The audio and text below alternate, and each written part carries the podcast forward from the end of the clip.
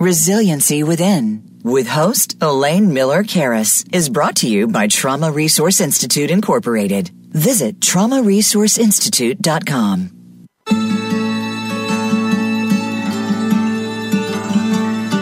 Welcome to Resiliency Within, featuring your host, Elaine Miller Karas. In unprecedented times, our beliefs and well being are put to the test. When we take the things we've learned in life and look at challenges in a whole new way, we learn to develop resiliency, which can then be used to promote healing and personal strength. Now, here is Elaine Miller Karas. Welcome to Resiliency Within. I'm your host, Elaine Miller Karas. And the title of today's show is Trauma Healing Safety and Trust Built Upon Resilience. We are also live streaming on Facebook at Resiliency Within if you'd like to join us on the live stream. My guest today is Clive Corry. He's coming to us from Belfast. He's a Northern Irish businessman and one of the directors of Action Trauma Ltd, a nonprofit he founded with his son Brian in the memory of his wife Gillian. In 2016, following her death, um, he started really doing a deep dive into complex trauma and realized that perhaps trauma may have compromised his wife's immune system. He became passionately committed to understand trauma. And I, is it really true? Almost 50 books and probably more, Clive, you have, um, you have read on trauma and the stress disease connection.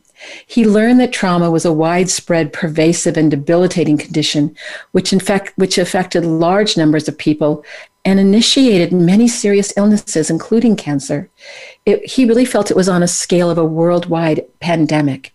His journey led him to understand that trauma was often the root cause behind addictions, obesity, anger, depression, self harm, and suicide. He learned intergenerational trauma was rooted in Belfast as one of the world's trauma cities. Wishing to raise public awareness about psychological trauma, its causes, effects, and treatment, Clive has been gathering together many of the world's best known trauma experts and in 2018 organized the first International Trauma Recovery Summit in Belfast for health professionals alongside a Young Hearts and Minds event for youth and social workers. The following year, he organized a conference on intergenerational trauma and adverse child experiences. And these conferences have been really hugely successful. I was very fortunate to go to the one in 2018. And he has continued, even though COVID is, has, as we all know, has impacted how we have been able to, um, to be present in the world. But what he's going to do with us today, he's going to discuss the mission and purpose of Action Trauma. He will share the wisdom of his journey and beautifully expressed when he stated, My greatest personal achievements have been to discover, nurture, and to practice love, kindness, understanding, and compassion. Firstly, in myself, and then to encourage and share them with others. These emotions, thoughts, and attitudes are badly needed if we are to heal the world of trauma. So it's my great honor to introduce you to Clive. Welcome, Clive. And as we start, I'm going to ask you what is on your mind today as we begin? Thank you very much, um, Elaine. How can I follow such a, a build up that you have given me? Um, and uh, I suppose what's on my mind is uh, will I be able to match up to the high standards that you have set with your show? In having people uh, talking about this and the the beneficial effect this must have on the world of trauma. Well, I certainly hope so, um, Clive. And I, I think that, you know, when I met you um, a number of years ago now in Belfast and we had dinner together with our friend Leslie Carroll, I was very struck by your lived experience and how you were really inspired by the memory of your wife. And I have, I have no doubt that you're going to illuminate us today too about your journey and what you have done and some of the ideas and thoughts you have about how we can come into the world and, and be healing ambassadors and hopefully not create more trauma in our wake as we go through our relationships with not only ourself but with our family our friends and our and our wider community. So I'm, I'm wondering if you might want to share with us as we start um, how has your lived experience inspired you to create the work that I can clearly see you're passionate about in the world? Well, I've been very fortunate in my life in, in so many ways. And I think gratitude is another word that I would add to all of the things like love and compassion and understanding, yes. kindness. Because gratitude has a great way of making you feel better, not just about yourself, but about the world and to, to think positively. And as you will know, Elaine, one of the problems with um, the world and with people is that we are predisposed to be negative. Uh, and that comes way back uh, goes way back to, to the times when we were as, as apes. And if you heard a twig crack, it was always better to think that it was a tiger about to attack you than to think, oh no, that's just a twig cracking. It's probably another uh, ape like me. So we are prone to negativity, and we are, we, and the press, unfortunately, very often tend to to build on that. So we have to overcome that. So gratitude helps you to overcome it. My working life started off um, and that was formative to what I'm doing today. Um, in a family business, uh, timber and builders merchants in West Belfast, and we were actually placed between the uh, Republican Ballymurphy and the Protestant Springmartin. And we had a 24 acre site, and we were effectively the peace line because we were non political as a family. Um, we were business people. Uh, and we were trying to run a business, and the, the sort of the, the troubles, if you like, started. And we were beset by them uh, over various uh, years. We had tragedies as well, uh, but we managed to survive with 100 Catholics and 100 Protestants working together happily in the workplace. And then in the evening, they would go out, the Catholics turned left at the top of the road, mm. and the Protestants turned right. And after that, they went back to communities, fell into the old habits of, of us and them. And uh, that was a very formative experience for, for me at that time. So, do you feel, Clive, that when they were with you, uh, working with you, there was a we rather than an us versus them as they worked together? There, there's no doubt. There's absolutely no doubt that they worked together. Uh, well because that was a common cause. You know, they were getting uh, wages and uh, we were selling timber and we builders coming in. But they worked happily together. But as soon as they went out, then they went back into communities and formed these views again about we are, you know, th- those are the other side. Uh, and that very early on uh, affected me. And then later on, um, when uh, I set up business on my own with Gillian, um, and uh, we actually do a lot of business in the Republic of Ireland. We don't really sort of discriminate anywhere. But uh, then when Gillian got her cancer tragically in 2015, um, I had no idea about trauma. Uh, and then uh, it, came, I, my, one of my daughters discovered somebody in Edinburgh who gave me some information. We got on to Gabor Mate, Dr. Gabor Mate, and he wrote a book, uh, When the Body Says No. And that's all about our immune system being affected by depression, anxiety, stress. And I know that Gillian was stressed at the time. Her mother wasn't very well in Scotland and she was worried about her a lot. And I'm pretty sure that all of this built up. Her immune system went down, and I have a feeling that the cancer got through at that point. So uh, you can only speculate as to that. But I'm when you read Gabor's book, it's very, very convincing. He's lots of uh, uh, and lots of other things like multiple sclerosis, fibromyalgia. All of these can be linked to the autoimmune system being down at the time. So, Clive, I, I think it's so interesting. So here you were a businessman.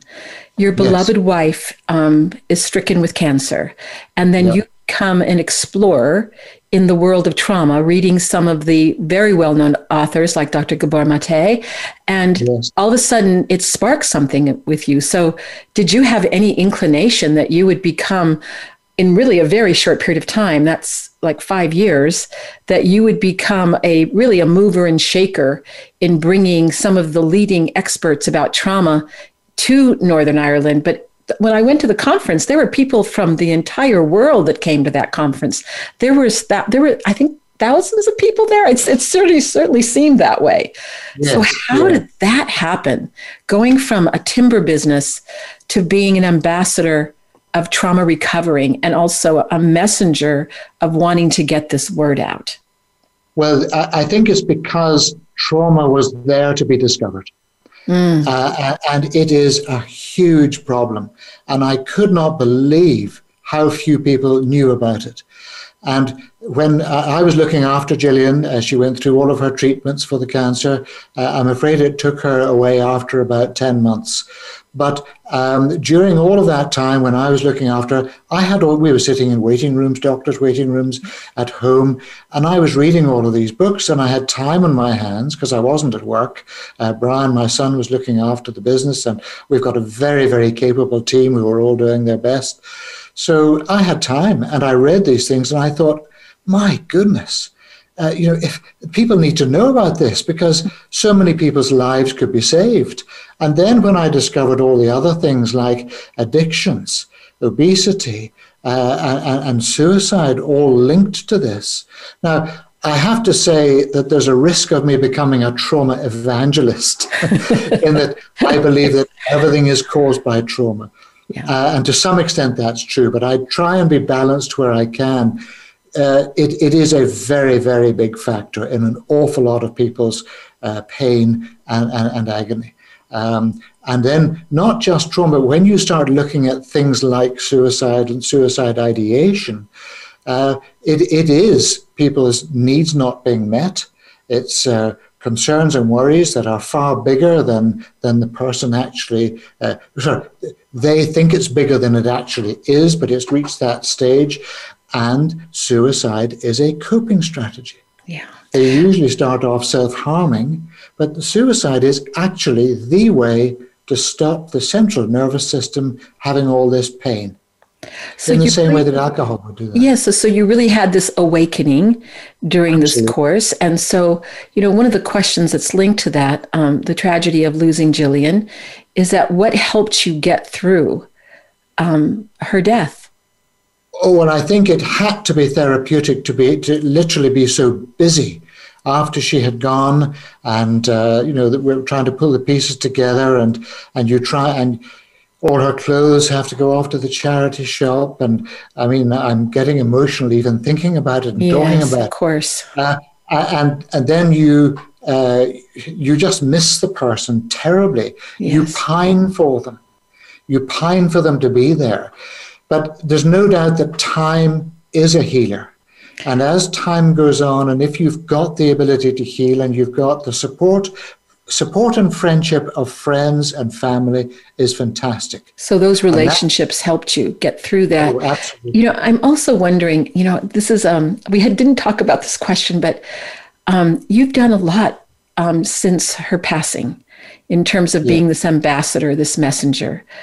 If she would would have known that her husband, Clive Corry, would be this ambassador bringing really international leaders to Belfast and having this imprint into not only Ireland but the wider community. What do you think she would you, you think she would have known? What would she say to you? What would she have said, Clive? I think, in a sense, and this maybe seems an unusual thing to say, I think she would have said, "I didn't die in vain." Ah, my because goodness, I didn't die in vain. This is I wouldn't have done this without her. And I'm not saying, you know, so it's happened as a result. I find myself fulfilled every day.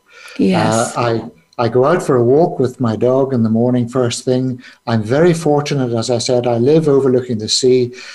I take a deep breath and I think, my goodness, am I not lucky to be alive, oh. enjoying this? And then we all go off for our walk. Um, and I think, yes, it, it gives you a sense, and that's the gratitude coming in, which, yes. which helps. And the gratitude of, of her and knowing her. Because yes. I, yes. And you know, when I first talked to you, I felt that she was with us at dinner because she, you had talked about her in such a loving way. And I can still feel that right now as you, as you share, you know, your journey since then. Thank yes. you so much. And we, we had, uh, I mean, when, when I read now and talk to people about gender violence, and about families that split up and the terrible things that go on. And uh, Gillian and I loved each other so deeply for 39 years. There was hardly ever a cross word said. There was certainly never any physicality. And I supported her and she supported me. And it was a mutually beneficial relationship, which produced three wonderful children. And uh, we were very lucky uh, in lots and lots of ways. So you know when you when you um, explain this to me and you talk about this, and I know that I've heard you use the word resilience. What does the word resiliency mean to you? Can you give me your kind of definition of what that word is? It can be a little controversial word these days. Yes, I think it comes from um, having a, a good foundation, that you are stable, that things have gone, and th- this is again where I was very lucky. My own parents, uh, I was born in 1950. Um, I know that my family was quite well spread out in age because my sister was 14 years older, my brother seven years older, and that was all caused by the war in the middle. My father survived the war in the RAF. That was lucky. Um, and then after that, uh, I, I came along. I think I was planned to be a little girl to look after my mother in her old age. it was a surprise to be the boy, yes. um, and I never heard them, again, a bit like myself and Gillian, have a cross word to say to each other. Uh, I never saw my father drunk. Uh, he only ever used the F word once when he caught his finger in a spring putting together something in the garage. and apart, so I was literally that that balance and that sort of strength. I think gave me the resilience that I have now, which I'm very fortunate to have. And it means that when things are thrown at you, you've got that sort of stability. You've got that feeling that I can cope. Uh, that no matter what happens, we're going to cope when I say we, you know, me and my body. And right. You know, and I, I think this is so important that, you know, we talk about intergenerational trauma, and I know you've had a whole conference on that, but there's also intergenerational resiliency. When you talk about your family and what you learned from your, your dad and, and that thread of strength that, you know, where you're, that's what you're describing in yourself right now. So that yes. was something that you, you learned somewhere. Yeah, that's right. And there is a lot of stuff that comes down through the DNA and through the genes. And as you probably know, we're all born with a load of genes, and uh, we, we actually change about half of them by the time we're 16 or 17, simply through nurture. Um, and I mean, I, am very fortunate to have my first grandson was born in January. Congratulations. Uh, thank you very much. I, I, sometimes wonder if I maybe have too much information because I'm thinking at the moment that he is growing his neurons in his brain at the rate of 20,000 per second. Now, you and I, Elaine, are growing neurons probably a couple of hundred a day. Oh, yeah, moment. because we're, we're more towards the end of that, that process of living, right? Yes. Well, so, you know, how exciting. But I have to say, I thought the same thing about my granddaughter when she was born, because we know those first 1,000 days are so important about brain growth. Yes. And how exciting yes. that you have that um, that knowledge now that we didn't have when our kids were little, but we have them yeah. for our grandchildren. Yes, and and as you can see him grow, his facial features are changing. He's apart from growing bigger, eye contact is improving. He's making noises. It's, it's wonderful for, for Brian and Karen to have this experience. And, uh, and I can just hear the grandpa going, "Oh, he's making really positive new neuronal pathways," and they're going, "Oh my gosh, Dad is really into this brain science." Yeah. I can just hear it now. it's so important to know some of these things, not all of them. I mean, I may of be course. Yes. But for example, when the baby's in the womb, it can actually hear its father's voice. And, and that's an amazing thing to think of and can recognize the voice when it comes out. And that it gets traumatized when it's put through the, the birth canal because everything's tightened up and um, adrenaline's pumping through it and then takes its first breath. I mean, that's a traumatizing experience coming out. And then hopefully um, it has that parent that's going to rock exactly. it and soothe it yes. and help its immature little nervous system. So, yes, all those wonderful things that, that we know now about the science and about how the biology works. Yes. So, uh, you know, I'm going to, I, can we just segue? Is there anything more you want to say about that until we segue to another question I would like to ask? No, that's fine. That's, that's yes. fine. Well, so um, can you tell us a little bit more about the mission of Action Trauma? What is the mission? Yes. What are you trying to do with that?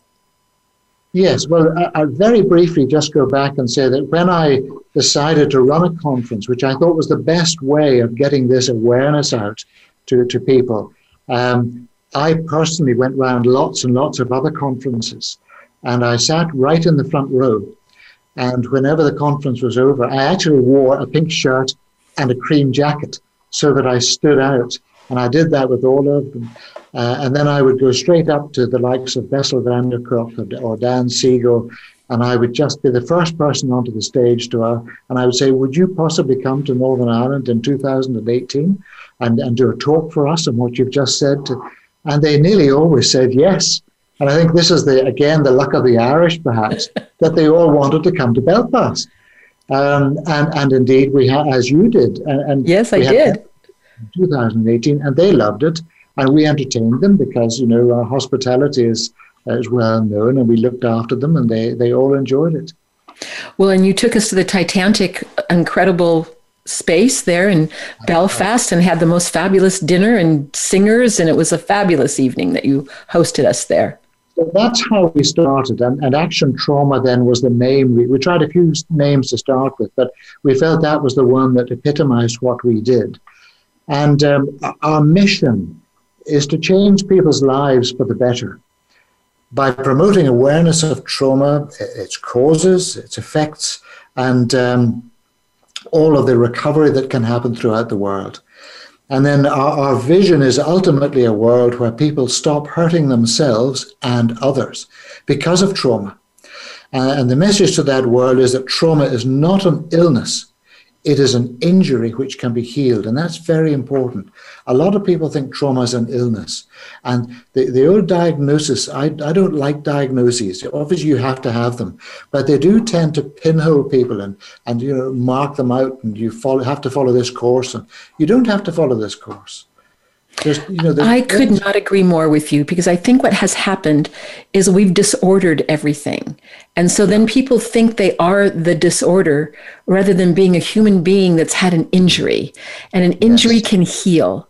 And we can yeah. recover and we can also learn to work with the injuries that we've had in order to feel like we're more whole as we walk through the world. I think you and I have a are very like-minded about that and I love that that's your mission. Yeah, yeah, yeah. And you see, we've got a lot to work upon because unfortunately, uh, we're all aware of the troubles. We're aware of the Catholic Protestant divide, which it shouldn't be.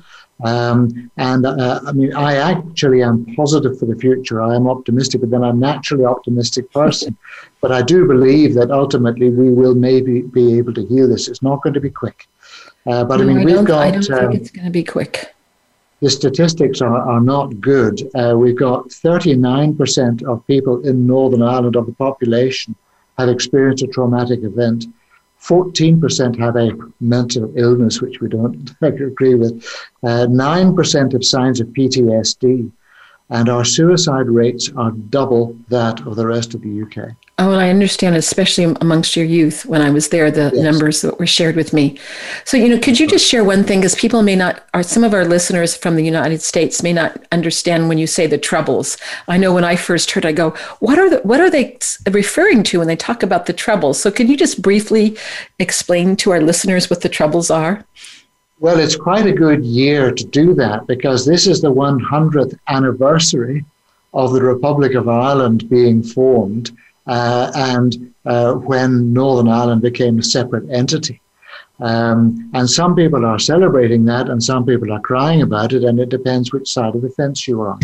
So, to, to some extent, the, uh, the, the, Protestant majority in the North uh, were worried about being absorbed into what they saw as a, a Catholic state which was dominated by the church.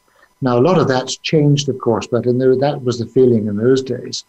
Um, and uh, so the, the Protestant majority, uh, it, it is said, felt that they needed to protect this sort of six counties uh, in the north. Um, and so the Catholic population felt that they were being discriminated against in housing and so on. And that's where the civil rights movement came up uh, in the 1960s. And there were marches and all sorts of things. And it, essentially, I had left school at the age of 18, and I was standing on the roof of our drying kilns in Belfast, and I was listening to what was a roar of gunfire going off mm. across Belfast on a lovely summer's evening in August. Mm. I reckon there were four shots per second going off. It oh was so, goodness. wild. And then the army were brought in to try and stop that because there were terrible people, people were being killed everywhere. Uh, and the, when the first few days of the army being, everybody thought this is wonderful. But then very quickly it changed round to the army being against the IRA, and then the whole thing got into a whole. That's what the troubles were really from the. So from, they call it the troubles now. That was the thing. I go, oh, that's the troubles. The conflict was the trouble. The yeah, troubles from 1968 through to the 1990s, um, and it was a very tragic, uh, uh, and there were a lot of people killed, um, and a lot of people hurt. Uh, so, and it caused, uh, uh, uh, you know, I think now we've got all sorts of deals in place where people are supposed to come together and fair employment laws, which do mean that everybody has not only just uh, male, female, but Catholic Protestant, you have to have a balanced workforce. As I say, we always had a work, balanced workforce anyway, but a lot of companies didn't. Well, so I think that improved a lot. Yes, and so when you talk about the troubles, and I mean the, the, the conflict that happened then, and then you had just previously given those statistics, and do you think that what happened during that period of time are connected? When we oh, talk oh, about intergenerational trauma. And I think this is also really important, Clive, that we're talking about this today, because yes. we could not be immune to the uh, news of the last weeks, what's happening in Israel and Gaza right now. So yes. we know that what happened in Northern Ireland, you being a young man and the, hearing the guns, we know that's happening and people are being killed probably right now as we speak. And so when. I know that I think we share this, that not only here I live in, in California, you live in Northern Ireland, but we have a shared vision, even though we live across the sea, that this yeah. potential for recovering can happen for all of us, but we have yes. to pay attention when these kinds of troubles or conflicts happen because yes, maybe it's happening in one part of the world, but it impacts all of us now because we can see it. Right? We can see it on the news. We can we may have friends. I have we have people, I know people in both Israel and in Gaza. And so then are they okay? So yes. our, our world has become smaller, so to speak, with technology and all the things that, you know, we are living with right yes. now. And, and we as a species, as humans, are very easily influenced by the wrong messages. Uh, and people stand up uh, and, and, they they shout and they roar and they get a, a, crowd hysteria going. And the next thing, I mean, you, you saw what happened in the uh, general in the American elections. You know, with that. yes, that, all too all too much. Yes, absolutely and that is what can happen when people get all stirred up and it, it can be done and, and you know the same thing happened in the in the second world war with hitler. It's you've got to be so careful. Yes. now there's a chap called david eagleman who has done uh, a lot of films uh, all about the brain. Very clever chap. And I, I can't remember which part of the series but in it he has, and it's just after one of the, uh, there've been uh, rioting between blacks and police and so on in America. And this teacher, who was very, very far sighted, a, a woman teacher, had a class of five year olds or six year olds. And she drew them all together and she said, Now, who's got blue eyes and who's got brown eyes? Mm-hmm. And have you heard this story? I heard that, but you know, I would love for you to tell us more about that after the break. So we're going to okay. continue this discussion um, yes. because this is a very important point that you're going to make. So I am here with Clive Corry, a Northern Irish businessman that has become quite an expert on trauma and recovering. And we will continue this lively, um, I would only say, insightful discussion with him when we return. This is Elaine Miller Karas, Resiliency Within.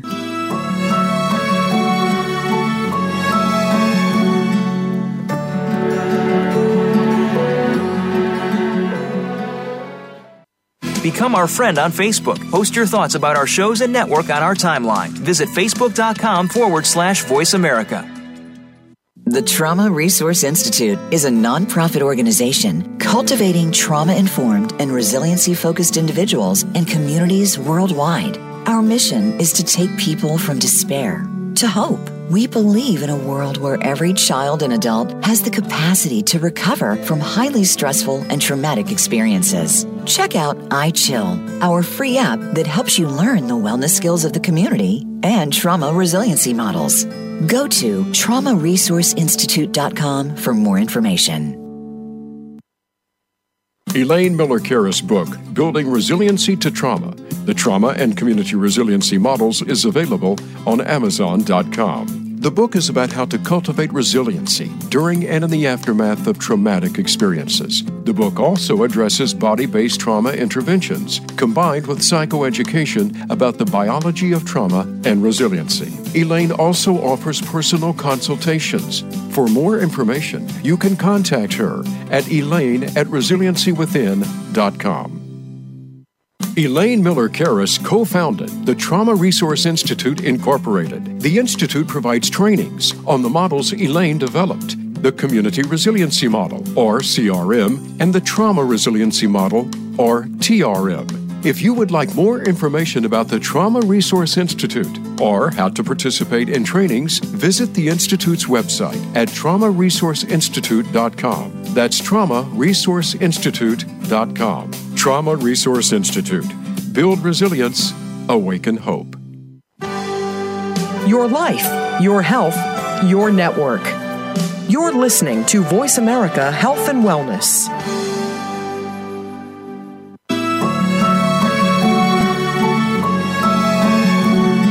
This is Resiliency Within with Elaine Miller Karas. To reach the show during our live broadcast, please call in to 1 866 472 5792. That's 1 866 472 5792. You may also send an email to elaine at resiliencywithin.com. Now, back to this week's show. We're here with Clive Corry. We've been having a lively discussion. He's going to continue um, with what he was talking about regarding the teacher. If you can just kind of rephrase it a little bit and tell us the next part of that story, Clive. Yes, a very forward thinking lady teacher with a, a, class of about five year olds, mixed boys and girls. And uh, as I say, there was this rioting between police and, and, and crowds and so on that had been happening and was being talked about everywhere. And she put them together and she said, Now, I want you to divide into brown eyes and blue eyes. If your eyes aren't one particular color, just decide which group you're going to join. And she had the brown eyes on the left hand side and the blue eyes on the other. And then she looked at them and she said, Now, I want to tell you that it's a good thing to have blue eyes and it's a bad thing to have brown eyes. So, brown eyes go to the back of the class Blue eyes, all up to the front. Oh, and blue eyes, you can have your juice now. Brown eyes, you don't get any juice. And these kids at the back with the brown eyes were really, really quite upset. And then after a short period of time, she said, I told you a fib. Actually, brown eyes are good, blue eyes are bad. So swap around, blue eyes, go to the back. And these kids at the front who thought that they were the best suddenly were crestfallen. And they were put to the back. And uh, the brown eyes came forward and they got their juice.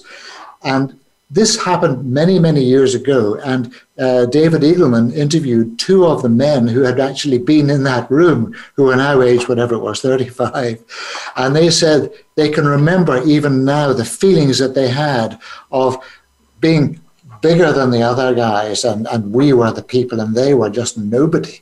And then when it would turn around the other way, suddenly they were crestfallen as they were put to the back of the room. And this really taught them all what it was, how easily influenced you could be by what somebody said.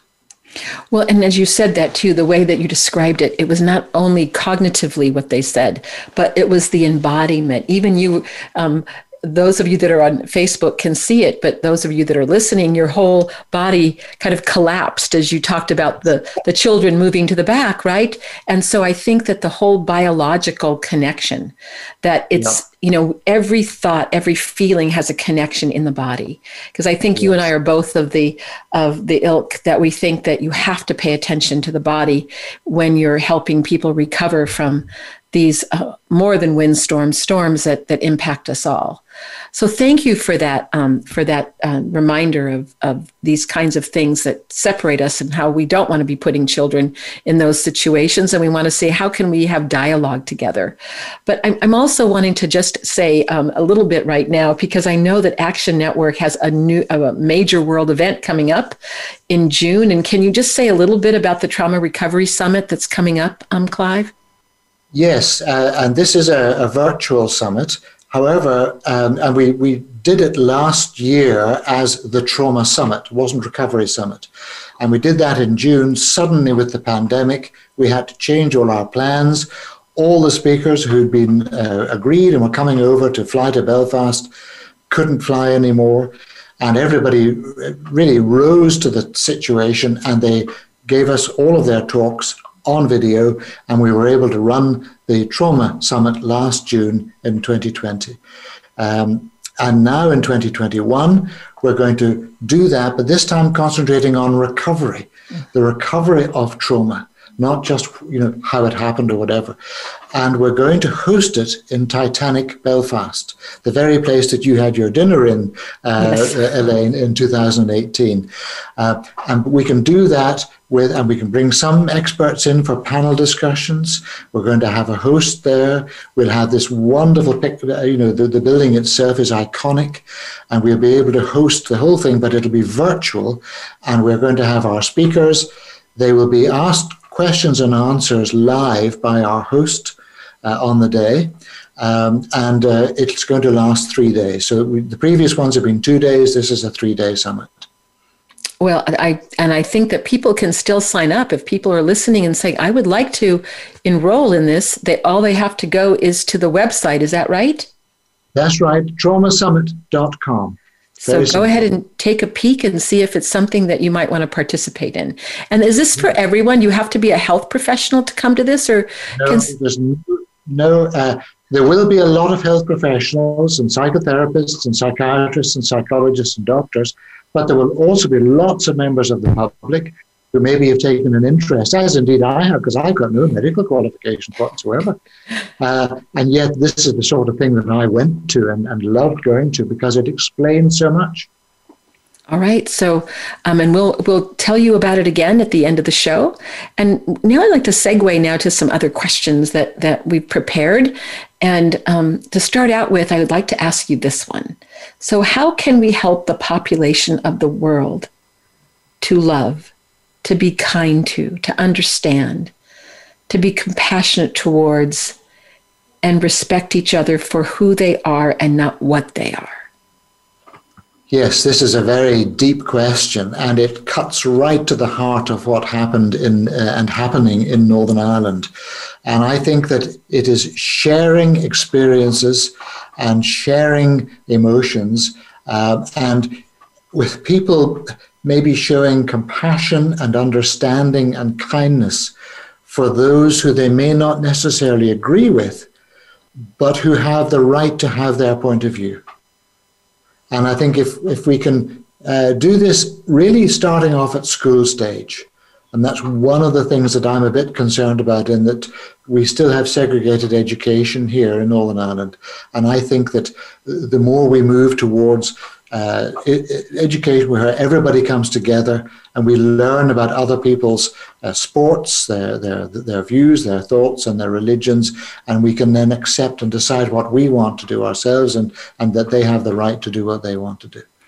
Well, I think you're right because I think as long as we are in silos, then we don't learn about oh well he oh he has a sister too.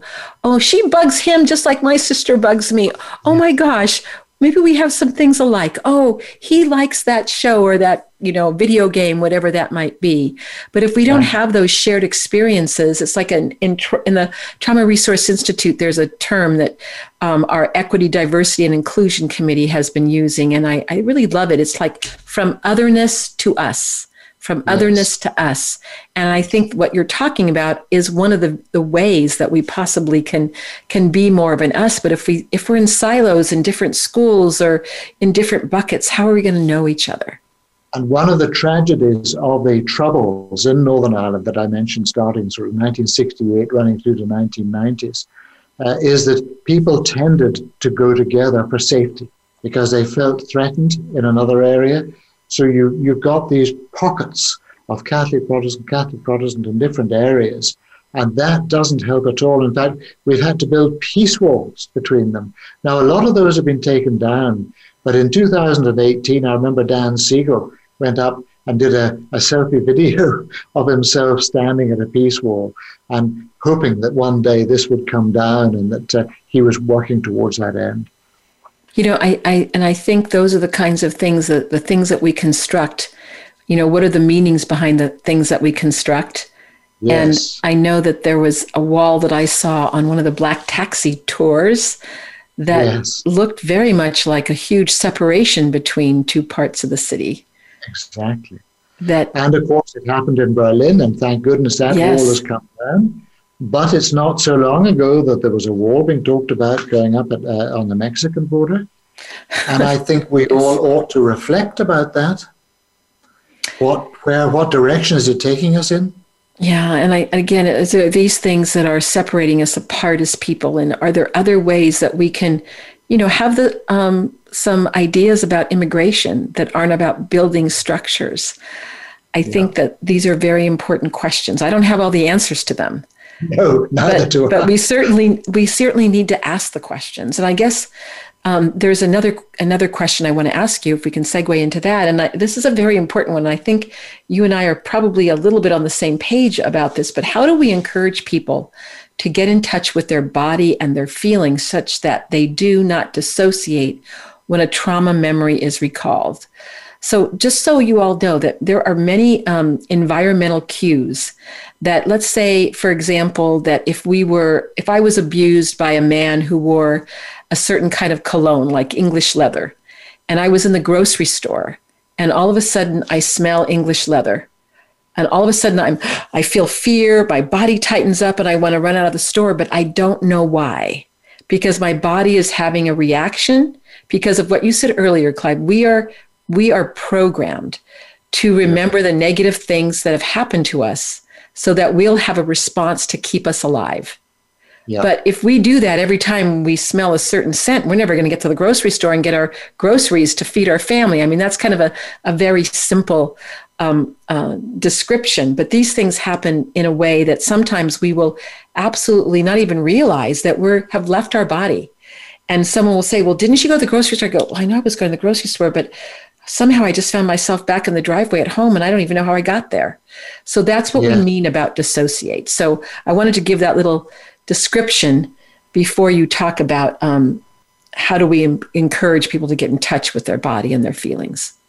Yes, and th- there are lots of ways. A lot depends on the severity of the trauma because trauma sits as a pattern. Uh, as you say, it could be smell, it could be sight, it could be sound. Uh, it sits as a pattern in the subconscious, in the very ancient part of our brain. And as soon as the, uh, the, these things are recognized, like the cologne or whatever, suddenly the survival instinct kicks in, adrenaline starts to flow, your heart rate increases, and you begin to look around for where you can run to. So it depends on the nature of the trauma. It may not be just quite that way. It could be that you, you didn't get a good childhood, you had problems early on, and you just don't feel safe generally. Uh, there are lots of ways, and it really depends upon the person, and everybody's individual. Lots of things are very helpful. Breathing is helpful. Now, before I came on this evening, I was nervous, I'll admit. I did some breathing. Now, that sounds easy because we all breathe, but you just breathe out slightly longer than you breathe in, and you do it in a nice regular pattern and that helps you to soothe. There are other things that you can do. Uh, mindfulness is one, uh, yoga is another. Any form of exercise is actually very good. And then, if it's quite a complex trauma, you maybe go to a psychotherapist or someone who can give you uh, advice and help. And that can take the form of hypnosis or CBT, which is cognitive behavioral therapy, where they talk talk the thing through and you reconcile it in your mind. There are so many different ways. Another one's called neurofeedback. Uh, I could go on, but in fact, that's all what's going to happen on June 21st to 23rd, where we're going to tell you about all of these. I'm not doing this as a sales.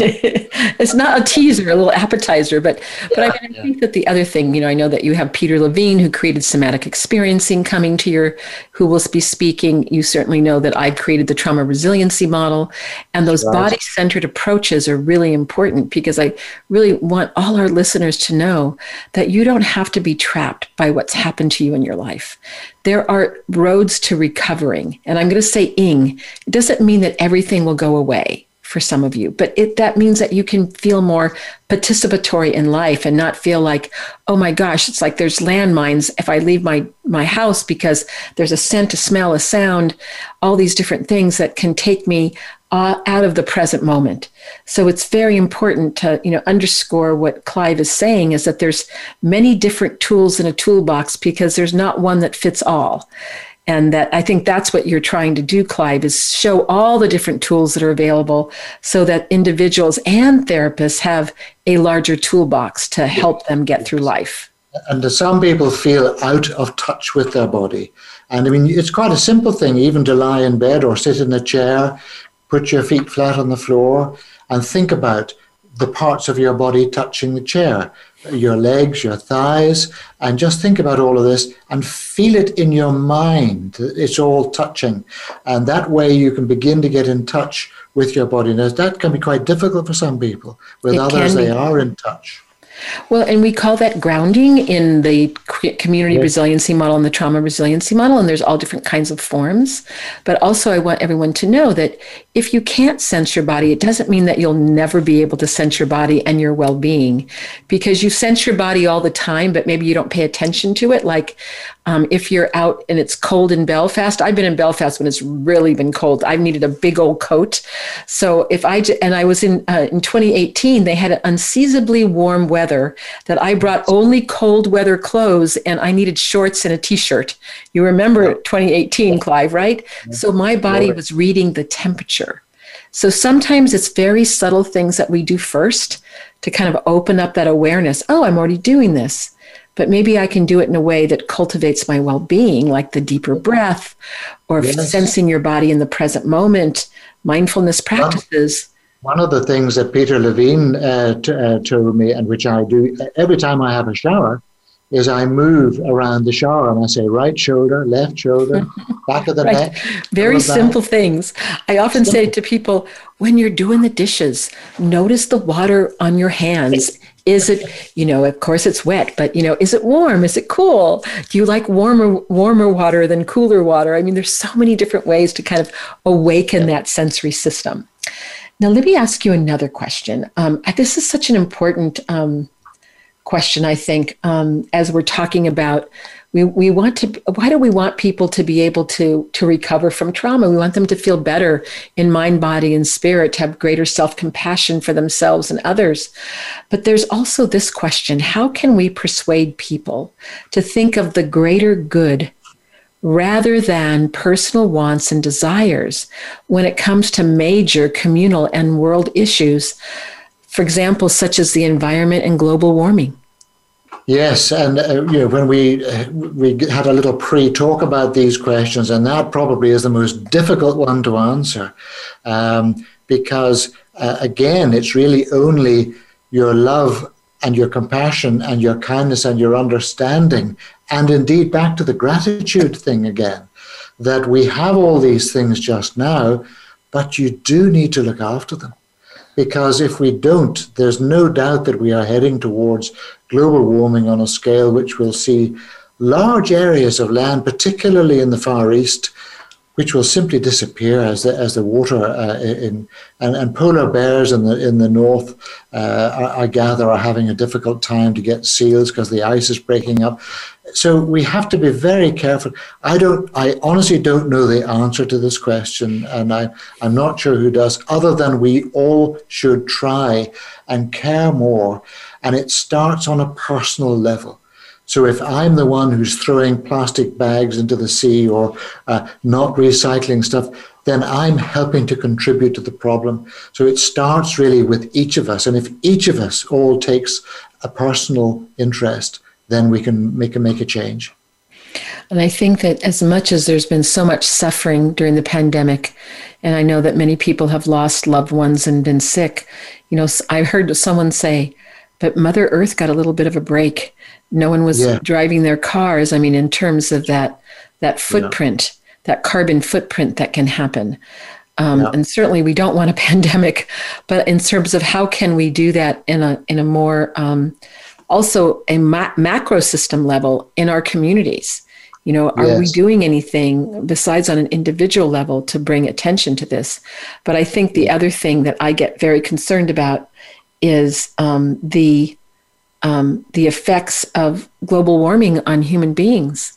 You know, what is it like for us to have, you know, a change in the climate that maybe that might destroy our flo- our our crops, or maybe our uh, livestock are not going to make it because there's a drought.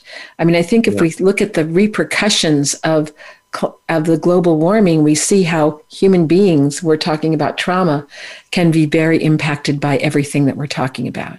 So it's not a benign conversation. And it's not a conversation, I believe, like you, that we all have to be talking about this, not just our governmental elected officials. It Yes. has to be a, a, a discussion for all.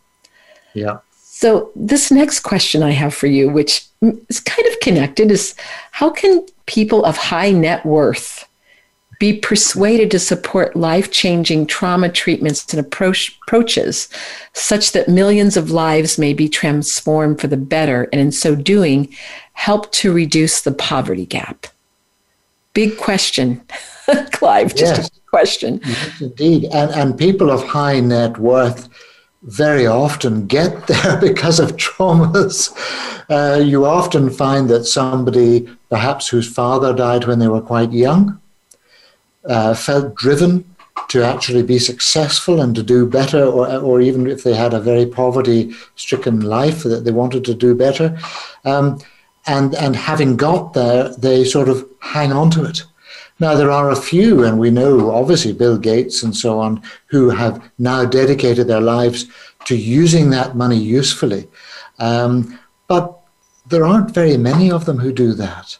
And the thing is that if they were to be generous in a way, not just handing out money, but handing out um, uh, information, if you like, to how you can re- be a better person, how you can resolve your trauma, help some of these trauma uh, resolution methods to grow, then you've impacted millions of people in a much better way than, than trying to give them money.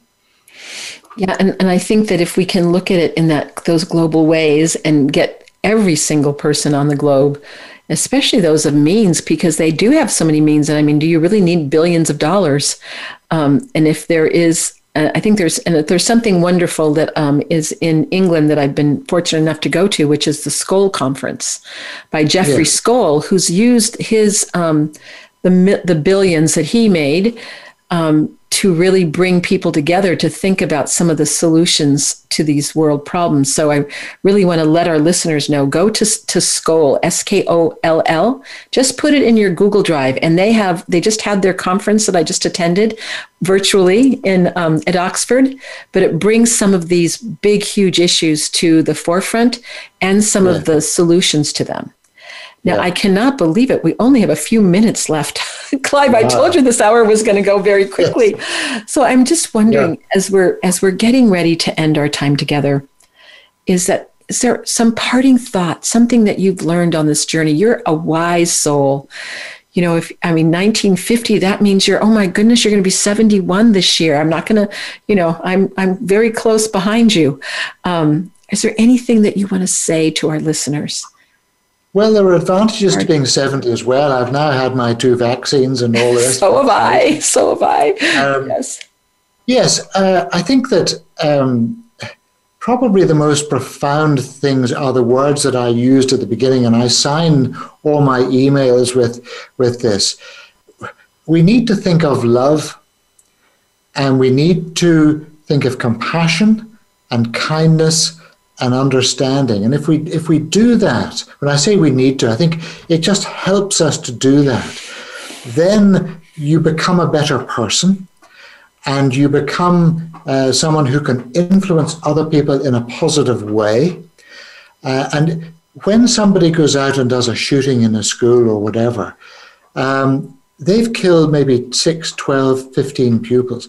Why did they do that? I'm not saying we let them off in any way. No, what I'm saying is if we could get at the trauma that probably caused them to do that, wouldn't that be a better way of saving those 15 lives? And when you think that in our jails, the jails are the male uh, occupants of jails are nearly all there because of trauma. And the female occupants of jails are nearly all there because of male trauma. And when you think about that, you say, well, actually, they're just being wasted in there. If we could get at them, remove that trauma, prevent the intergenerational trauma that put them there in the first place, wouldn't that make life a lot better? I could not agree more, Clive. I just want to thank you so much for coming and joining me with me today, knowing that for me it's one in the afternoon, but for you it's uh, it's getting close to what ten o'clock at night. So you're still quite lively, I must say. Um, but I, I want to just remind our listeners um, about the traumasummit.com and that if you'd like to go participate, please go check it out. And that's going to be June 21st to the 23rd, um, yes. just coming around the corner. But also, you know, Clive, I'm encouraged by you and empowered by your post traumatic growth. And I have to say that Gillian is very much with us today as we've been talking. And, uh, and look at the smile on your face as I just even say her name. And thank you for sharing her spirit and what she inspired you to do um, is is is pretty darn amazing, and I'd have to say. And I want to remind our listeners, you know, think about what's happened to Clive and how he transformed his life, and from such a tragedy to being such an ambassador, and I'm going to say of hope and courage, and of compassion and gratitude. So thank you so much, Clive, and I know that we will meet again, and I'm gonna we're gonna have to have you again because we we definitely have more to talk about. This seems like we just started. Absolutely. So, to be continued, I will say. So thank, thank you, you so much. It's been thank an you. honor and a privilege, and I would just say everybody must keep hope alive. Hope is the one thing that we must always have. There's yes. lots of. Keep hope alive. So, blessings to all my listeners. I will see you next week. I'm going to have two lo- really lovely ladies who've also been transformed and have created a nonprofit, um, breaking code silence after the terrible institutional child abuse that they endured. Come and listen in terms of their resiliency and how they're going forward in the world. Again, this is Elaine Miller Karas, Resiliency Within from Voice of America.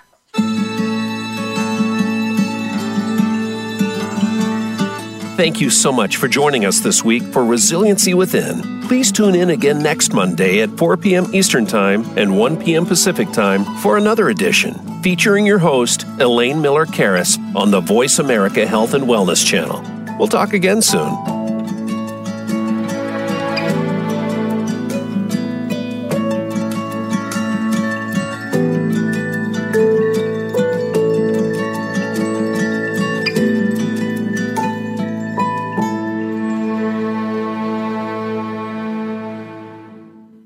Resiliency Within with host Elaine Miller Karas is brought to you by Trauma Resource Institute Incorporated. Visit traumaresourceinstitute.com.